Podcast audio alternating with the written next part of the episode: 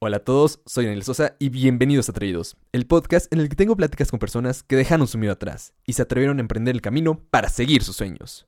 Hoy me encuentro con un invitado que me complace mucho presentar. Estoy hablando de Jorge Calderón, director general de bullandbear-fixedincome, institución que crea la primera plataforma totalmente electrónica con la más alta tecnología que facilita las operaciones con instrumentos de deuda.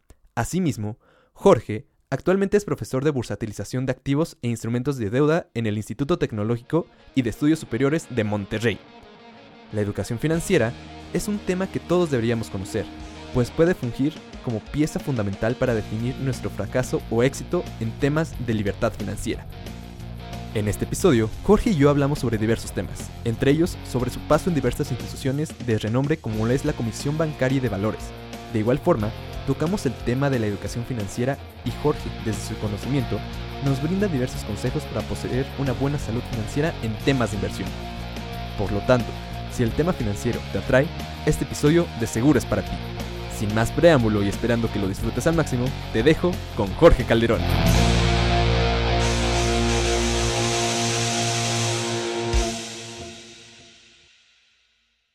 Jorge, es un gusto tenerte aquí en Atrevidos. Gracias por aceptar la invitación, por hacerte un espacio en tu agenda para tener esta conversación. En serio, vamos a poder conocer más sobre ti, sobre tu vida, sobre tu carrera, sobre los retos a los que te has enfrentado y cómo los has enfrentado. En verdad, muchas gracias por aceptar. Y bueno, a modo de introducción, hablemos un poco sobre ti. Cabe mencionar que eres egresado del Instituto Tecnológico y de Estudios Superiores de Monterrey. Asimismo, te has desarrollado profesionalmente en instituciones de alta gama como lo es Banamex, la Comisión Bancaria y de Valores, Morgan Stanley y bullandbear-fixedincome, donde actualmente eres director general. Pues bienvenido. Y bueno, para iniciar esta conversación, me gustaría preguntarte, ¿qué aprendizaje, tanto académico como personal, te dejó la universidad? Muchas gracias. Primero agradecerte, Daniel, por la oportunidad de platicar contigo.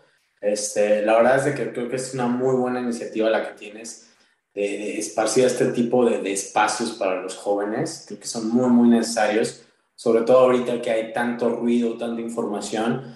Y primero felicitarte y luego agradecerte. Y bueno, contestando a tu pregunta, creo que lo que más me ha dejado la universidad y posteriormente los trabajos donde me he sentido honrado de participar, creo que no podemos quedarnos a donde nos dictan los cánones, ¿no? Creo que sí es una diferencia muy marcada, no nada más en la universidad, sino en el trabajo, cuando vas o caminas la milla extra.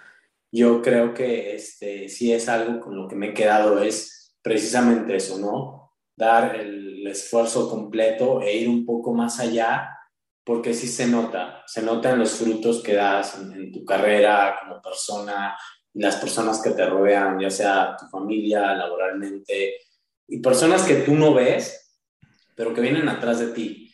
O sea, al final del día tú vas a pasar la antorcha, ya sea las personas que tú te encargaste de preparar, y así como tú tuviste mentores, tú pues vas a ser mentor de alguien, lo quieras o no. Entonces creo que ese sería como que el highlight más importante, ¿no? Ir un poco más allá. Ser ambiciosos, ¿no? Sí, más que ambiciosos yo lo dejaría como en estar siempre preparados. Okay.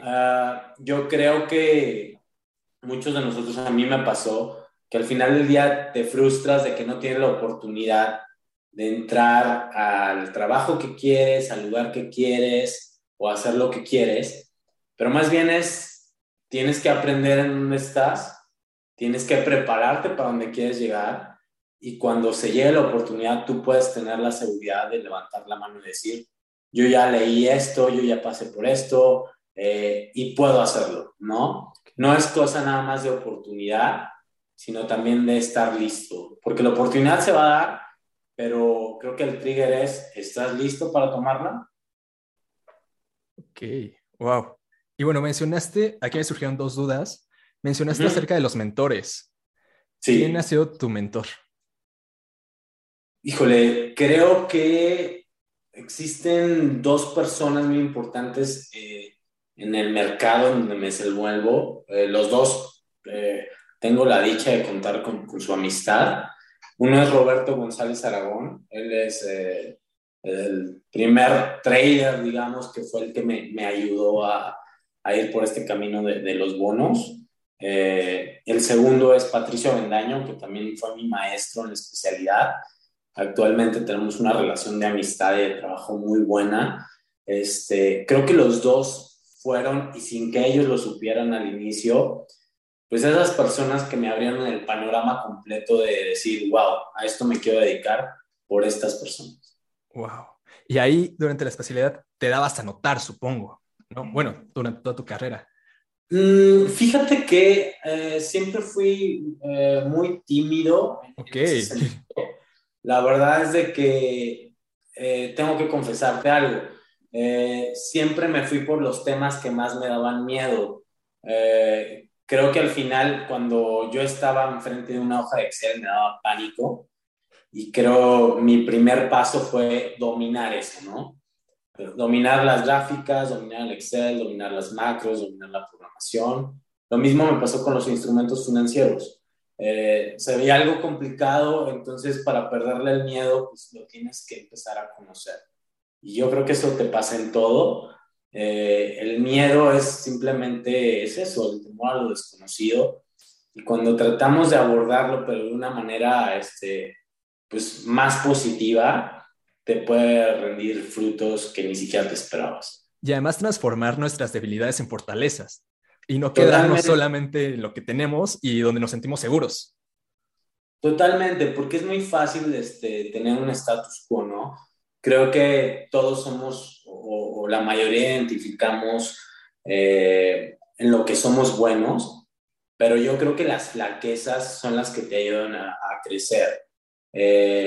Hay una frase muy importante que a mí en el deporte me vuela la cabeza, porque al final del día es muy cierta, ¿no?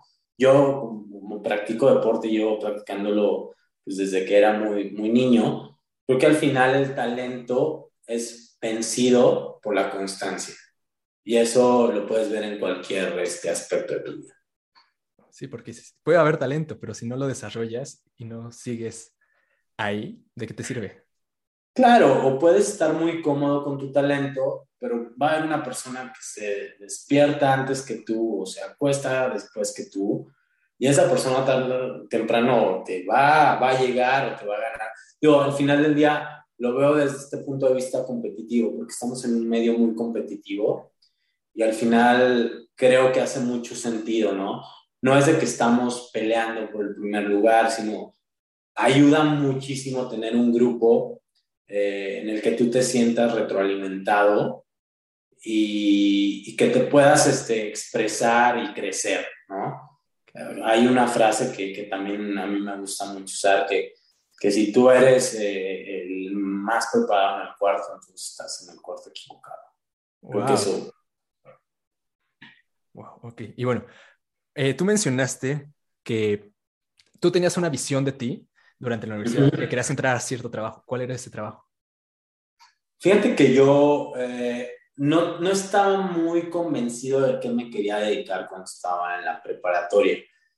Creo que no hay el ruido que hay ahorita o el acceso a la información, ¿no? Que a lo mejor puede ser brutal, en donde tú puedes tomar de dónde. Tampoco creo que me acerqué a las fuentes adecuadas para buscar una carrera.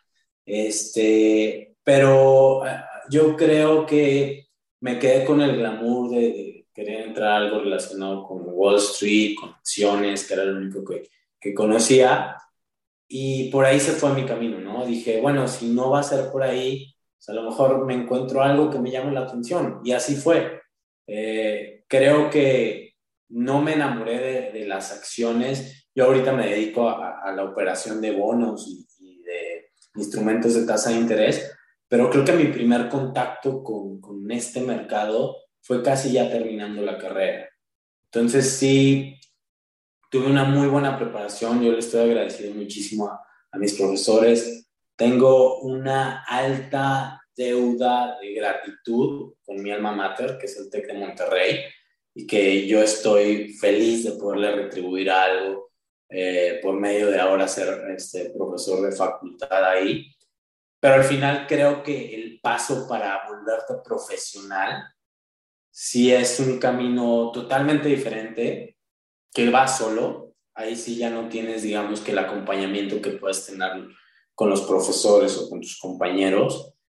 Y creo que el crecimiento también, pues, es exponencial.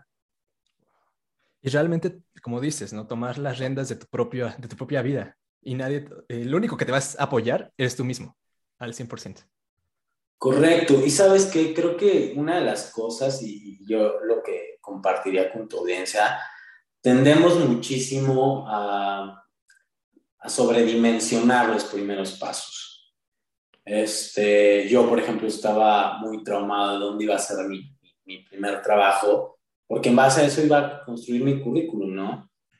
Pero no es tanto dónde empiezas, sino a dónde quieres enfocarte. Creo que cuando nosotros salimos o nuestro primer trabajo, independientemente de si estás saliendo de la carrera o no, el primer paso es casi pagar por aprender. Yo me acuerdo que mi primer trabajo no era muy bien remunerado, pero aprendí muchísimo. Y conforme vas creciendo en lo profesional, como persona, los retos van cambiando. Pero sí es muy importante, por lo menos en mi caso, que tu primer trabajo no te define como persona o el trabajo que tienes actualmente.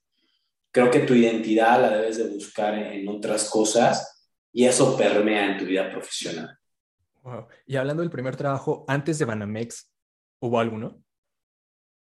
Sí, yo empecé, mi primer trabajo fue ayudándole a una persona que había construido su primera empresa, también financiero, no muy relacionado a donde yo quería ir, pero me enseñó muchísimo de la disciplina, las responsabilidades, el tema laboral, de cómo dirigirte a las personas, las jerarquías.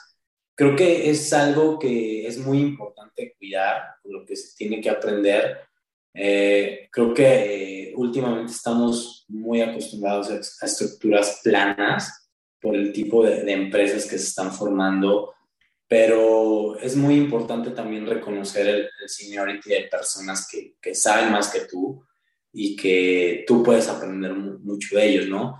Uno de los portazos creo que más fuertes en lo personal, no digo que esto le pase a todos, pero sales de la carrera, traes los conocimientos frescos y lo que quieres es, pues, aportarlos, ¿no? Totalmente ponerlos sobre la mesa para decir, esto puedo aportar.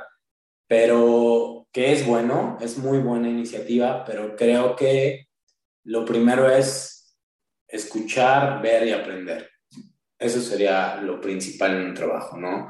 Porque sí, podemos salir con muchísimas inquietudes, con muchísimas ganas, pero creo que salimos tan revolucionados que nos falta un poquito eso de, podría decirse, humildad, de empezar a aprender. ¿Y hasta cuándo dejar de aprender? Bueno, no dejar de aprender porque siempre estamos aprendiendo, pero ¿hasta cuándo dejar esos trabajos que no son tan bien remunerados por la experiencia? No sé si me debe entender con la pregunta. Sí, claro. Creo que llega un momento en el que dices, aquí yo no puedo crecer, aquí ya no puedo aprender, ¿qué más hay? No puedes estar quieto. Como te digo, tienes que tener tu camino bien definido, estar preparándote todos los días. Por ejemplo, te puedo decir, en mi caso, yo sabía a dónde quería llegar y los trabajos, mis primeros trabajos a lo mejor no tenían mucho que ver, pero yo lo que hacía era leer mucho, prepararme mucho, conocer ese mercado, incluso sacar certificaciones para cuando hubiera una entrevista decir, bueno, yo estuve en el trabajo X, Y, Z que no tiene nada que ver con esta entrevista, pero conozco A, B, C y D, ¿no? De lo que ustedes hacen. Okay. ¿Y cómo se presenta la oportunidad de llegar a la Comisión Bancaria y de Valores? Fue muy chistoso porque fue precisamente a través de una profesora del TEC. Okay. Yo venía de Campus Monterrey y sabía que todo el entorno financiero estaba centralizado, ¿no? Si no participas en Ciudad de México, sí va a ser muy difícil que te colocaras en algo que estuviera tan envuelto como hay las casas de bolsa o los bancos. Actualmente ya no es tanto, pero en ese entonces, pues sí, yo tomé la decisión de moverme el último año de mi carrera a Ciudad de México, para evitar, terminando en Monterrey, llegar y estar totalmente desencanchado. Más bien yo lo que quería empezar era a trabajar un networking durante mi último año en la carrera. Entonces, justamente pues, se dio que mi maestra de riesgos financieros trabajó en la comisión, nos mencionó que había algunas vacantes, fui a la entrevista, apliqué y bueno, tuve la suerte de quedar con este grupo que se dedicaba a revisar casas de bolsa, ¿no? Entonces, todo el tema de valores lo tenía a la mano, pero al final del día no era la meta donde yo quería llegar, ¿no? Me iba a servir, me sirvió para conocer muchísimas personas que actualmente, pues, tengo relación laboral y de amistad. Pero, es decir, ponerlo todo en el envase de lo que te va sirviendo y otra vez, pues, aprender, ¿no?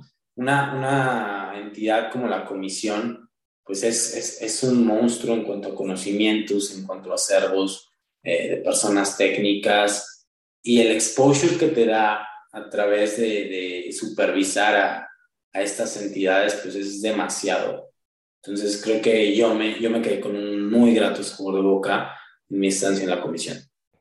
Y hablando de la oportunidad, pues todo este trabajo, como dices, viene desde la universidad, que hiciste un buen networking.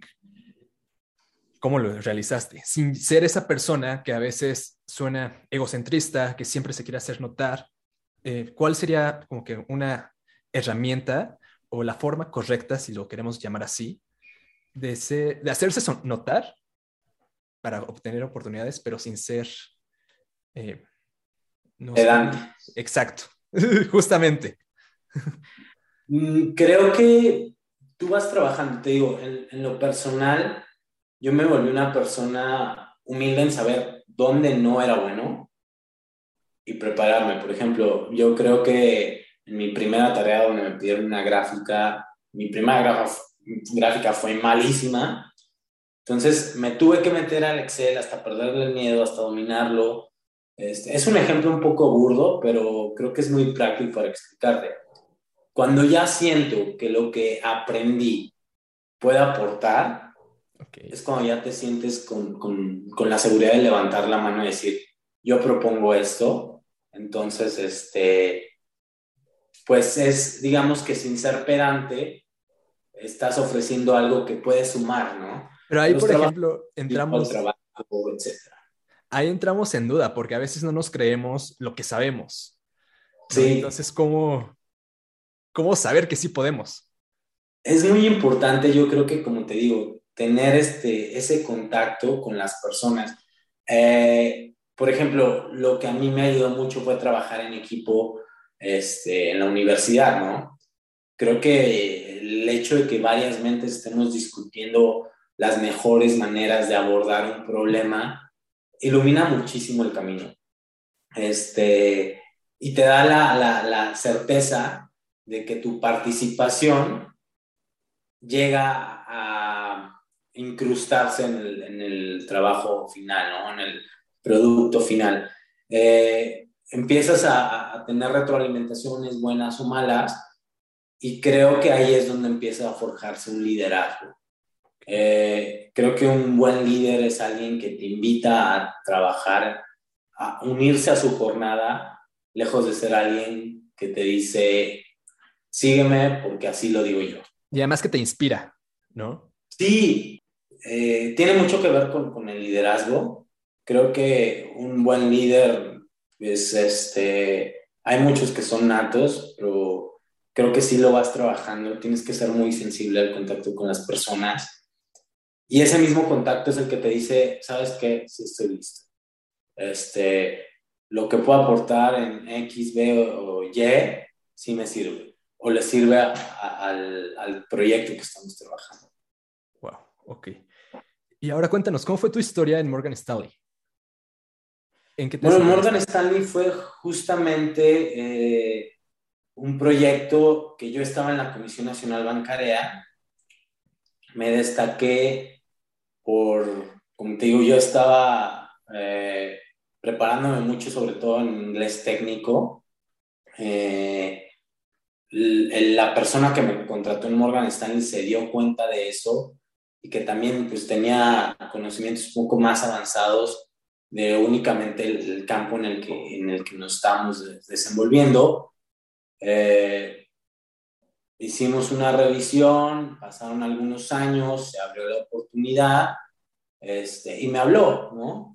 Fue lo mismo también con Banamex, con los fondos.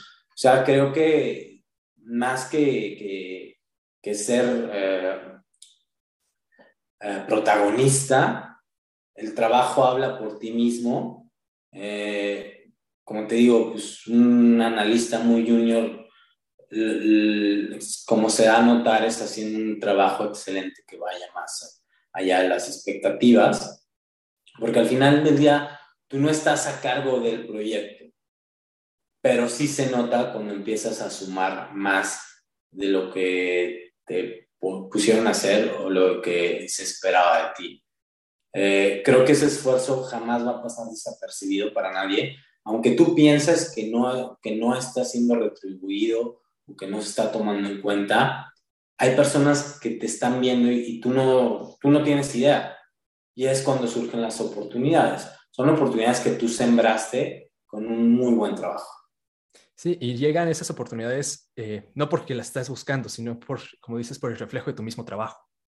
Sí, claro, porque podemos ahí tomarle algunos eventos de que se dé la oportunidad, pero la oportunidad tú la vas sembrando desde hace mucho. Es algo a lo mejor que no va a crecer rápidamente, pero va a estar ahí. Y yo creo que en el medio financiero, como es algo de nicho, te vas a encontrar a las mismas personas. Y eso es algo hasta para la vida, ¿no?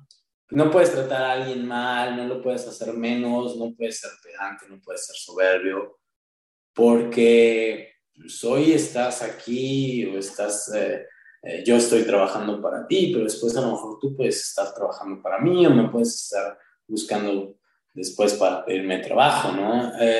Creo que es algo que tenemos que tener muy en cuenta. Hablando sobre eso, continuando, ¿cómo llega la oportunidad de bullandbear-fixedincome? Fíjate que el anterior director general me invita a participar en el proyecto después de que yo salgo de Morgan Stanley, y la verdad es de que tengo que ser bien honesto, dimensionando la cantidad de trabajo que implicaba, porque el socio mayoritario Carlos Reyes Zurita y Edgar Yáñez, quien era el anterior director general, dibujaron o se imaginaron este proyecto desde cero. Realmente era llegar a construir todo. El nivel de chamba y de engagement que teníamos que tener era pues, full, porque nosotros teníamos que armar las políticas, los procedimientos, digamos que pues, toda la empresa desde cero. Y no nada más con la chamba de que es una empresa pues que tiene que estar con todas las de la ley, ¿no? Sino también que va a estar supervisada por la Comisión Bancaria y de Valores. Vamos a hacer cosas con Banco de México. Entonces, digamos que la cantidad de trabajo que venía por el área de logística, por el área de políticas y procedimientos, por el área de trading, por el área de controles regulatorios era muy importante. El reto, la verdad, es de que asustaba un poco, pero bueno, pues gracias, lo hemos hecho genial. Llevamos ya 5 años en el proyecto y bueno, hemos crecido exponencialmente. Creo que el reconocimiento que tenemos por parte de nuestros clientes es algo que nos ayuda muchísimo a estar buscando el qué más o cuál será ese diferenciador con respecto a mi competencia que podría darles ese plus, ¿no? Y creo que en algunos casos lo hemos conseguido. Hay clientes que tienen muy buena opinión de nosotros. Hay algunos en los que tenemos que mejorar muchísimo, Pero si comparas de cómo estaba el proyecto hace 5 años a lo que es ahora, creo que el crecimiento es bastante, bastante visible. Y hablando de los miedos, ¿cómo lograste vencer y enfrentarte a ellos? Creo que es muy importante rodearte de personas que crean lo que tú crees, ¿no? Es muy fácil, digo, te puedo decir que años donde tratamos de buscar esa autorización por parte del regulador eran muy frustrantes, pues, para las personas que habían invertido dinero, para nosotros que habíamos invertido tiempo. Y al final llega un momento en el que dices si esto va para adelante o no. Creo que esa red de apoyo que tienes que tener con tus socios, con tus colaboradores, con tu familia, es muy importante y te ayuda muchísimo a seguir dando el 100, ¿no? Creo que todos los proyectos te saben mucho más cuando le sufres tanto o trabajas tanto por ellos. Y por eso yo creo que la motivación ahora es muy diferente a como era en ese entonces, ¿no? Nosotros nos motivamos mucho porque creíamos en este sueño que trabajamos, y ahora que ya lo tenemos, pues hay que seguir trabajándole el doble o el triple de duro para no nada más posicionarnos, para seguir trayendo más clientes, seguir siendo un benchmark en cuanto a servicios de corretaje, tener más productos, capacitar más gente, que las personas que salgan de Bull o entren a Bull lo hagan con una sonrisa y con la certeza de que van a crecer, ¿no? Y ahí, por ejemplo, ustedes ya supongo que se les hizo un poco más claro porque tenían unas metas específicas, unos objetivos, y así han seguido. ¿Cómo lograr ser ambiciosos en ese sentido para no quedarnos en abajo, por así decirlo, sin hacerlos tan grandes que nos puedan llegar a desmotivar por no lograrlos? Yo creo que tienes que calibrar tus metas diario. Tienes que tener las metas fijas, grandes, pero también celebrar los pequeños pasos.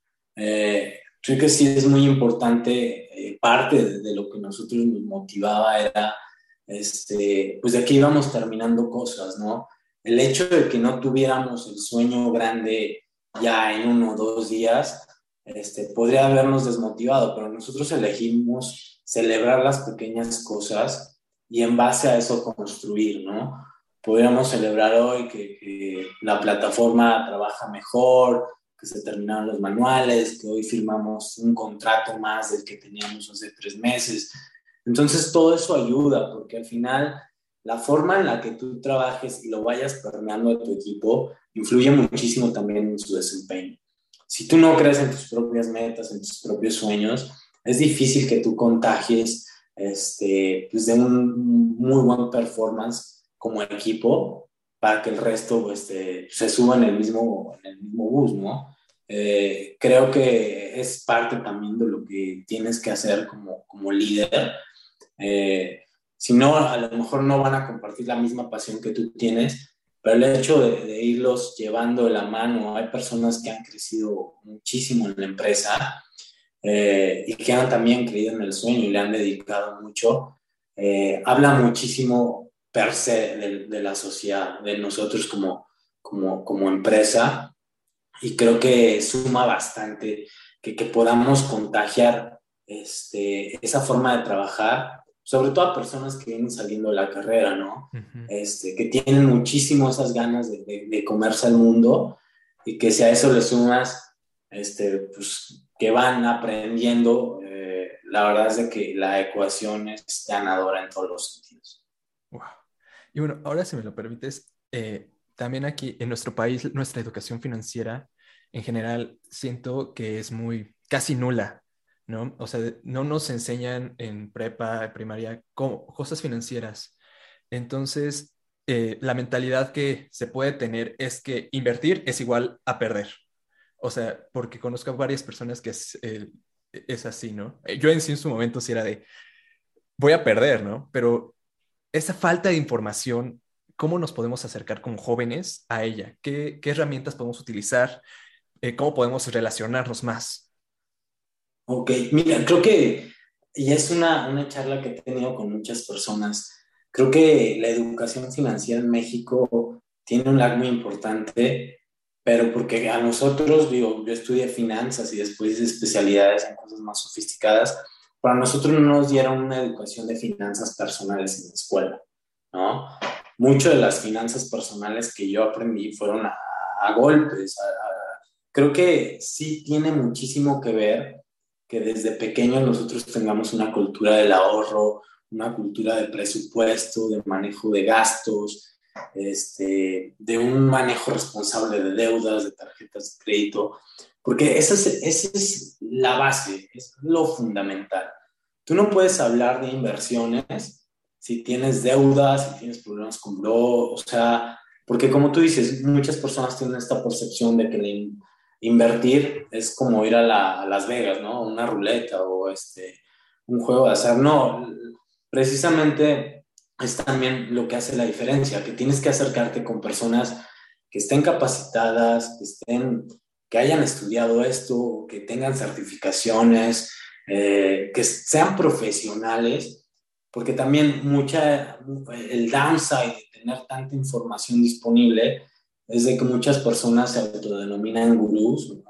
en inversiones, cuando no tienen ni una carrera relacionada, ni un trabajo relacionado, ni experiencia, y todo lo van haciendo por lo que vieron en YouTube. Hay cosas muy rescatables en las redes, pero hay muchas también que no ayudan en nada, ¿no? Creo que también el enfoque de qué nos alimentemos, sobre todo pues, verificar que las personas o sobre todo las sociedades a que nosotros vamos a confiarle nuestros ahorros o nuestras inversiones sean entidades reguladas, que por lo menos las personas con quienes estemos hablando estén calificadas y certificadas para dar este tipo de consejos, pero creo que la base es buscar una guía en finanzas personales. Creo que eso es realmente el parteaguas que hace de tu vida financiera un éxito, ¿no? No podemos solventar todo con una inversión exitosa, porque al final del día esto no es de que inviertes hoy y tal vez mañana ya le estás cobrando el 300%, sino es hacerla de una manera estructurada, una manera, con un approach que tenga bases probadas y pues bueno, no puedes compensar una vida de malas decisiones en finanzas personales con una buena vida de buenas decisiones en inversiones, porque al final del día no puedes sembrar en un terreno tan disparejo. Y hablando de las sociedades, actualmente pues han salido muchas, no sé si llamarlo como empresas, justamente de inversión, ¿no? Que te invitan a invertir cierta cantidad, chalá, y no lo sé, pero a mí se hace como un tipo de esquema piramidal algunas. Entonces, ¿cómo podemos diferenciar entre ellas y las que están dentro de la ley, ¿no? Que realmente son las que nos debemos dirigir. Claro. Y esta es una pregunta muy importante, Daniel, me da mucho gusto que la toques, porque creo que el primer parteaguas de decir con quién me estoy sentando a discutir mi dinero es que tiene que ser una sociedad regulada por la Comisión Nacional Bancaria de Valores. La figura mínima que debe de tener esta sociedad es como sociedades que administran inversiones, también las personas que tienen que dar este advisory financiero, tienen que tener una figura, ya sea como asesor en estrategias de inversión, hay unas más sofisticadas como operador de bolsa, operador de renta fija y derivados, pero digamos que hay una forma de distinguir que las personas con quien tú te estás acercando son entidades serias, ¿no? Creo que el primer registro es ver eso. ¿Está registrado bajo la Comisión Nacional Bancaria de Valores? Ok, ¿con qué figura? Ok, ¿tu personal que está hablando conmigo tiene algún tipo de certificación? Ok, ¿cuál es? ¿Cuál es la vigencia? ¿No? Ese tipo de cosas. ¿Cuál es la experiencia de ustedes? ¿Cuánto llevan en portafolio? ¿No?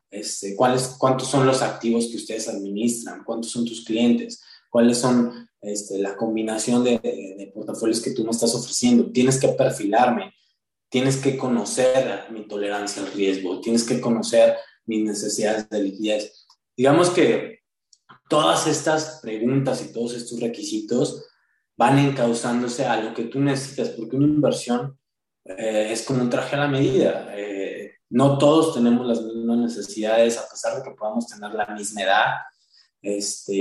Algunas personas tienen necesidades de liquidez más prontas que otros, otras personas tienen tolerancia mayor al riesgo que otros. Entonces, creo que el parteaguas siempre tiene que ser la autorización, ¿no?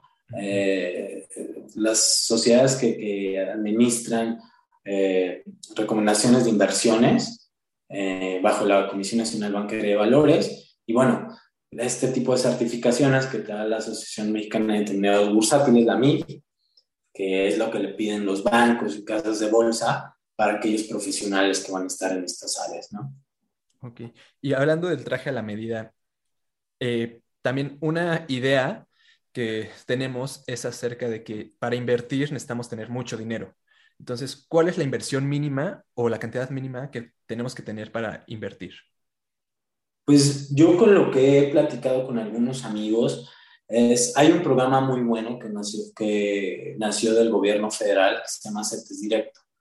Tú puedes abrir tu cuenta con 100 pesos, tú mismo estás comprando los CETES que quieras, los UDIBONOS que quieras, los bonos M. Y hoy te digo esto porque al final yo soy un especialista en renta fija, en tasas. Entonces, con 100 pesos tú ya puedes empezar a abrir tu cuenta que tú vas a manejar, que no le tienes que depositar a nadie, y tú puedes empezar a administrar tu ahorro, ¿no? En este tipo de instrumentos que son bastante nobles. Creo que hay otro tipo también de plataformas para operar FX o para operar acciones, que ya se van subiendo los montos y complicando también el conocimiento. Pero yo sí recomendaría que el primer paso sería esto, de CETES Directo, que te cuesta nada, absolutamente nada. Es nada más que tú tengas 100 pesos en tu cuenta, hacer un SPAY para que de ahí tomen el dinero, y ahí puedes empezar a ahorrar y conocer un poquito más de lo que es el mercado de tasas mexicano soberano. Wow. Okay. Y bueno, pues todo el ambiente en el que estás rodeado es un ambiente muy estresante, quiero suponer, ¿no? Uh-huh. De mucho cambio, de estar atento, ¿no? Entonces, ¿cómo rompes la rutina? ¿Cómo logras hacer un break? Sí, es un ambiente muy competitivo. Creo que, número uno, el ambiente que debe de permear en nosotros, en el equipo, es de camaradería, de solidaridad, de empezarnos a apoyar unos a otros para que el día a día no se tenga tan pesado. Hay ocasiones donde sí el estrés vuela, pero yo sí trato de, después de que cierre el mercado, pasar tiempo con mi familia. Hago mucho deporte, que eso también me ayuda muchísimo a sacar el estrés y a quitarme el chip del mercado. Y también pues tengo una regla, ¿no? Trato de no checar mercados financieros después de las 5:30 de la tarde. El equipo sabe que en caso de que si haya algo urgente tienen que marcarme. Entonces sí trato de desconectarme para estar con mi familia o para estar enfocado en el deporte. Y sobre todo me pasaba porque al final del día yo lo que hacía mucho era que jugaba con mis modelos en Excel o empezaba a leer noticias ya muy tarde. Y eso no me permitía relajarme. Te consumía por completo. Sí, totalmente. Entonces, no importa si tú sales a las 3:30, si todavía sigues teniendo el chip a las 8 o 9 de la noche, 20 minutos antes de acostarte, pues no vas a descansar, no lo vas a disfrutar, te va a agobiar. Entonces sí trato de poner esa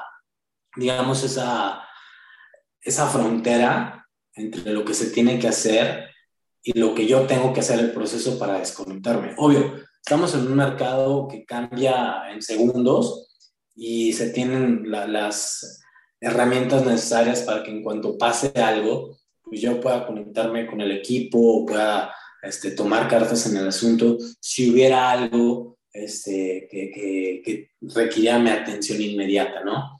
Pero en el día a día, en estos casos que te digo que no hay algo extraordinario, sí trato de ser muy disciplinado en mi concepto de despegarme de lo que es el trabajo, enfocarme en pasar tiempo con mi familia, con mi esposa, con mi hija, y ya después en la noche entrenar.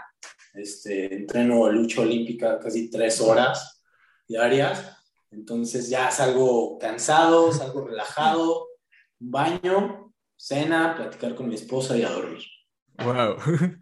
Y ya, si tenías algo que te hizo enojar, ya lo dejaste ahí. Sí, sí, porque al final, en este ambiente todos tenemos que tener un hobby, ¿no? Puedes tener un hobby constructivo o uno destructivo. Y eso va a darte pautas para cómo van a seguir tus próximos años en este medio, ¿no? Y yo también con eso no te quiero decir, sí, los viernes trato de hacer ya un espacio para tomar una cervecita, descansar, platicar con el equipo que vimos, cómo estuvo. Hay comidas también con clientes donde platicamos del mercado, donde también hay, tratamos de llevar un poquito pues el ambiente a términos más cordiales, ¿no? Okay. Y bueno, ahí para medir el riesgo la información es muy valiosa, ¿no? Sí. Pero hay ocasiones en las cuales a nivel personal, pues no tenemos, ¿no? ¿Cómo podemos saber lo que va a pasar en nuestra vida en un futuro? ¿Tú cómo mides tus riesgos a nivel personal? ¿Cómo sabes eso? Creo que me he hecho muy analítico, dado toda la formación que tuve y sobre todo del día a día en lo que yo hago, en mis decisiones personales trato de involucrar a las personas más capacitadas. Obviamente mi familia está en el top de eso, pero también es muy necesario tener mucha humildad, reconocer las cosas que desconoces, que quieres aprender y decir, ¿sabes qué? En esto necesitamos a alguien más para que nos apoye, nos dé algún tipo de view distinto, ¿no? Hay que hacer también ajustes, como tú dices, yo puedo procesar la información y muchas veces el resultado puede ser acciones correctas o pueden ser acciones incorrectas. La interpretación en este mercado usualmente tiende a ser general, pero ahora como hay tantísima información, y como ya lo decía uno de mis mentores, si jalas un hilo se mueven todos. Entonces tienes que ver cómo se van a mover el resto de los hilos, tanto en mi trabajo como en mi vida personal. Entonces creo que rodearte de las personas que tienen mayor conocimiento, rodearte de gente que confías y tener esa disposición de tener retroalimentación, ¿no? ¿Y ahí tú qué opinas? ¿No? ¿Ahí qué opinas hablando de las personas que te rodeas? Dicen que eres resultado de las 6 personas, si no me falla la memoria, de las 6 personas que te rodean. ¿Estás de acuerdo con eso? Sí, totalmente. Yo creo que por eso también trato de que en nuestro equipo, digamos que el ambiente sea ese, ¿no? De crecimiento. Estamos en un ambiente competitivo, pero al final lo que sí trato de transmitirles es de que si uno sale adelante, los demás le seguimos. Entonces, lejos de ponernos el hombro, tratamos de vernos como una sola entidad. Y es lo mismo para la familia, para los amigos. Creo que el crecimiento de la persona que está a mi lado me ayuda también en mi crecimiento. Y yo creo que tenemos ese mal concepto de que por ser mexicanos o latinos, no nos gusta ver el crecimiento de los demás, ¿no? Yo creo que habla muchísimo de cómo reaccionas tú al éxito de tu vecino o de las personas que están en tu equipo o de tu familia, porque al final se tiene que reflejar esa buena energía, ¿no? Y no quiero llamarle karma, pero al final creo que toda esa energía o ese buen ambiente que puedas generar en tu casa, en tu trabajo, siempre va a sumar. Y exacto, por lo que dijiste también hace un momento, que todo está conectado, ¿no? Sí. O sea, se va haciendo una cadenita de buenas acciones y eso es lo que tenemos que buscar, ¿no? Hacer acciones positivas, estar alegres y sí, dejar esta barrera que tenemos de competencia que sí, bueno, en algunos aspectos la competencia es buena, pero también celebrar logros, ¿no? Porque pues al fin y al cabo todos somos miembros de una sociedad. Sí, y nada más para aclarar yo soy una persona muy, muy competitiva, en el trabajo, en el deporte, pero creo que algo que sí tiene que ser un distintivo es lo que tú puedas aprender, ¿no? De la persona con quien estás compitiendo. Si es una persona que te reta a ser mejor, a levantarte más temprano, a mejorar tu técnica, es súper bienvenido. Porque al final esa competencia va a ser un crecimiento para todos. Entonces, sí quiero ser en eso muy claro, ¿no?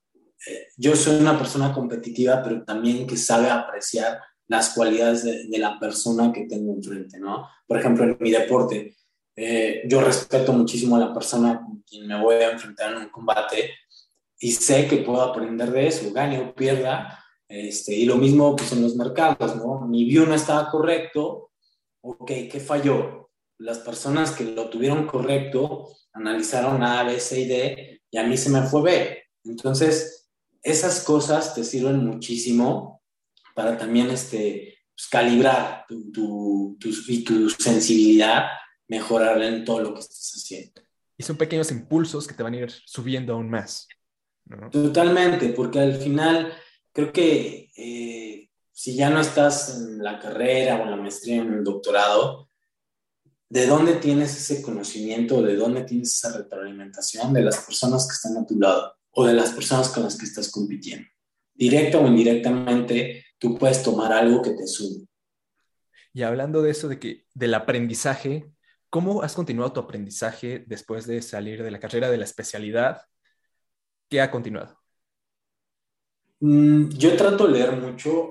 Yo, por ejemplo, es lo que le digo al equipo. Cuando nos sentamos ya y estamos entre las pantallas, por lo menos tenemos que haber leído unos 40 minutos de qué es lo que está pasando, ¿no? En los mercados.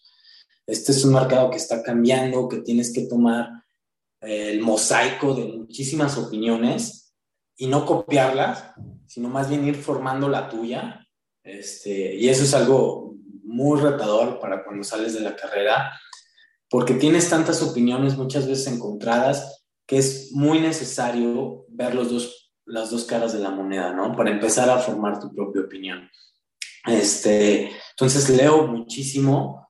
Los fines de semana sí trato de leer otra cosa que esté fuera de los mercados, y los sábados trato de, o si me quedó un artículo pendiente que leer de revistas especializadas, trato de meterme. Tengo muchísimos libros, compro muchos libros para seguir conociendo el mercado, seguir conociendo instrumentos, seguir conociendo de esto, porque esto evoluciona pues, demasiado rápido.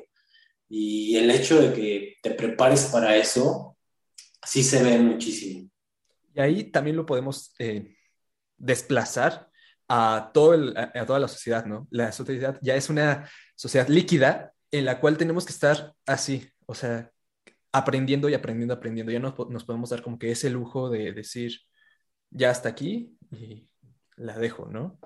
Y ¿sabes qué? Tenemos que tener los filtros, porque podemos, yo por ejemplo soy muy activo en Twitter, pero tienes que filtrar a quién vas a leer, quién va a estar en tu timeline, quién merece tu atención, ¿no? Quienes realmente no te van a aportar nada, ¿de dónde vas a sacar ese conocimiento que necesitas para ser competitivo?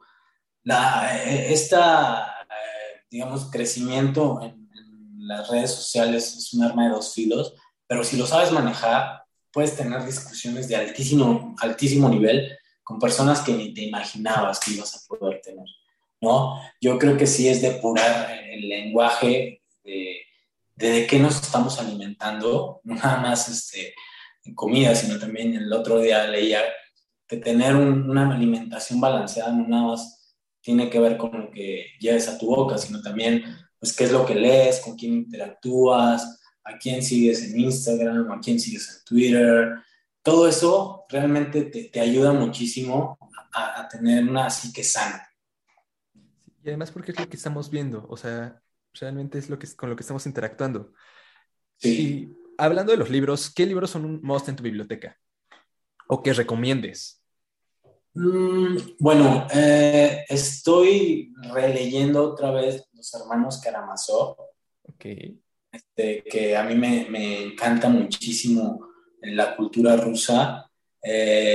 Tengo también, me fascinó el libro de 100 años de soledad. Tenemos El olor de la guayaba, se me hace un libro muy interesante porque también te da esa perspectiva personal de Gabriel García Márquez, incluso sus fijaciones políticas. Tengo al menos 4 libros técnicos de mi campo que leo casi cada 15 días con avidez. Estoy pendiente también de los nuevos libros que salen en materia de economía y de finanzas, pero hay un libro que a mí sí me gustaría recomendarle mucho a las personas jóvenes, que se llama La cultura, todo lo que hay que saber, okay, de The Ed's Rich. Es un libro un poco grueso, pero te va hablando de libros, de obras de arte, de guerras, de tensiones geopolíticas a nivel mundial. Entonces, es muy interesante porque parecería que lo estás tomando en orden cronológico, que hacía este libro, pero se va entrelazando también en situaciones políticas, temas también artísticos, te va enlazando, por ejemplo, el fin del Renacimiento, que tuvo que ver con el tema en Roma, o con la guerra entre los protestantes, y realmente creo que para nosotros es súper importante conocer la historia, porque si bien es un hecho que nos da un poquito más de perspectiva de qué es lo que esté pasando a nivel actual, no podemos ahora pasar desapercibidos en un mundo tan global y no podemos darnos ese lujo de no conocer a los vecinos, ¿no? O otras formas de pensar. ¿Y de dónde venimos? ¿No? Que es lo más importante, porque ¿cómo formamos nuestra identidad? Totalmente. Y bueno, ya como que para cerrar un poco, ir cerrando, ¿qué te hace falta por cumplir? Creo que me faltan muchísimas cosas. Debemos de tener sueños que estén alineados al propósito que tenemos como personas. Todos los días tienes que perseguir algo, porque el día que se te acaba esa hambre, te quedas flat, en un status quo que debe ser muy cercano a ya no lograr nada. Me gustaría perseguir más cosas, me gustaría seguir conociendo más gente en mi campo, me gustaría seguir creciendo como profesional, como líder, me gustaría también ayudar a otras personas a que conozcan más este mercado. Ahora que fui profesor en el TEC de Monterrey, pues transmitir esa pasión de lo que hago a aquellos estudiantes que se sentaron en la misma banca que yo estuve hace algunos años, ¿no? Creo que eso es lo que más me motiva de este tipo de rol de cátedra, ¿no? Interactuar entre lo que pasa en la vida real con lo que le puedes dar de herramientas a los jóvenes. Bueno, Jorge, antes de pasar hacia la última pregunta, quiero agradecerte nuevamente por estas 2 entrevistas y por brindarnos que lo que yo creo que es nuestro activo más valioso, ¿no? Que es nuestro tiempo. O sea, el tiempo, sin él no podríamos hacer nada. Entonces, gracias por brindarnos tu tiempo, por estar atento, entusiasmado, me la pasé súper bien y por poderte conocer aún más. O sea, no, la verdad es que súper agradecido con la invitación, preguntas muy interesantes, gracias por darme este foro, por interesarte y bueno, pues lo que necesites, acá estamos. Muchas gracias. Y bueno, ya para terminar, ¿cuál es tu definición de éxito? ¿Mi qué, perdón? Tu definición de éxito. Creo que el éxito es apreciar lo que tienes y tener gratitud. Eso para mí es tener éxito. Creo que hay muchas personas que se proclaman como que se hicieron a sí mismas sin la ayuda de nadie, pero todos en algún momento necesitamos el apoyo de alguien. Alguien nos echó el hombro para poder estar aquí. Puede venir de nuestra familia, en especial mi esposa ha sido mi apoyo, mi familia, mis hermanos, mis padres, las personas que confiaron en mí para este proyecto, las personas que me contrataron en su momento, pero creo que el éxito se resume a tener gratitud con las personas que estuvieron ahí y pasar la antorcha a la siguiente generación.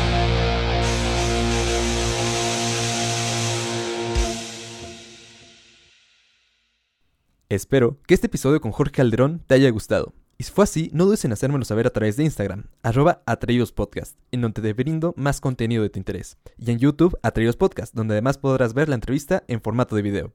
Si deseas saber más de Jorge, así como de Bull and Bear Fixed Income, no dudes en ponerte en contacto a través de su página web, bullandbear-fixedincome.com. Y recuerda, solo debes atreverte.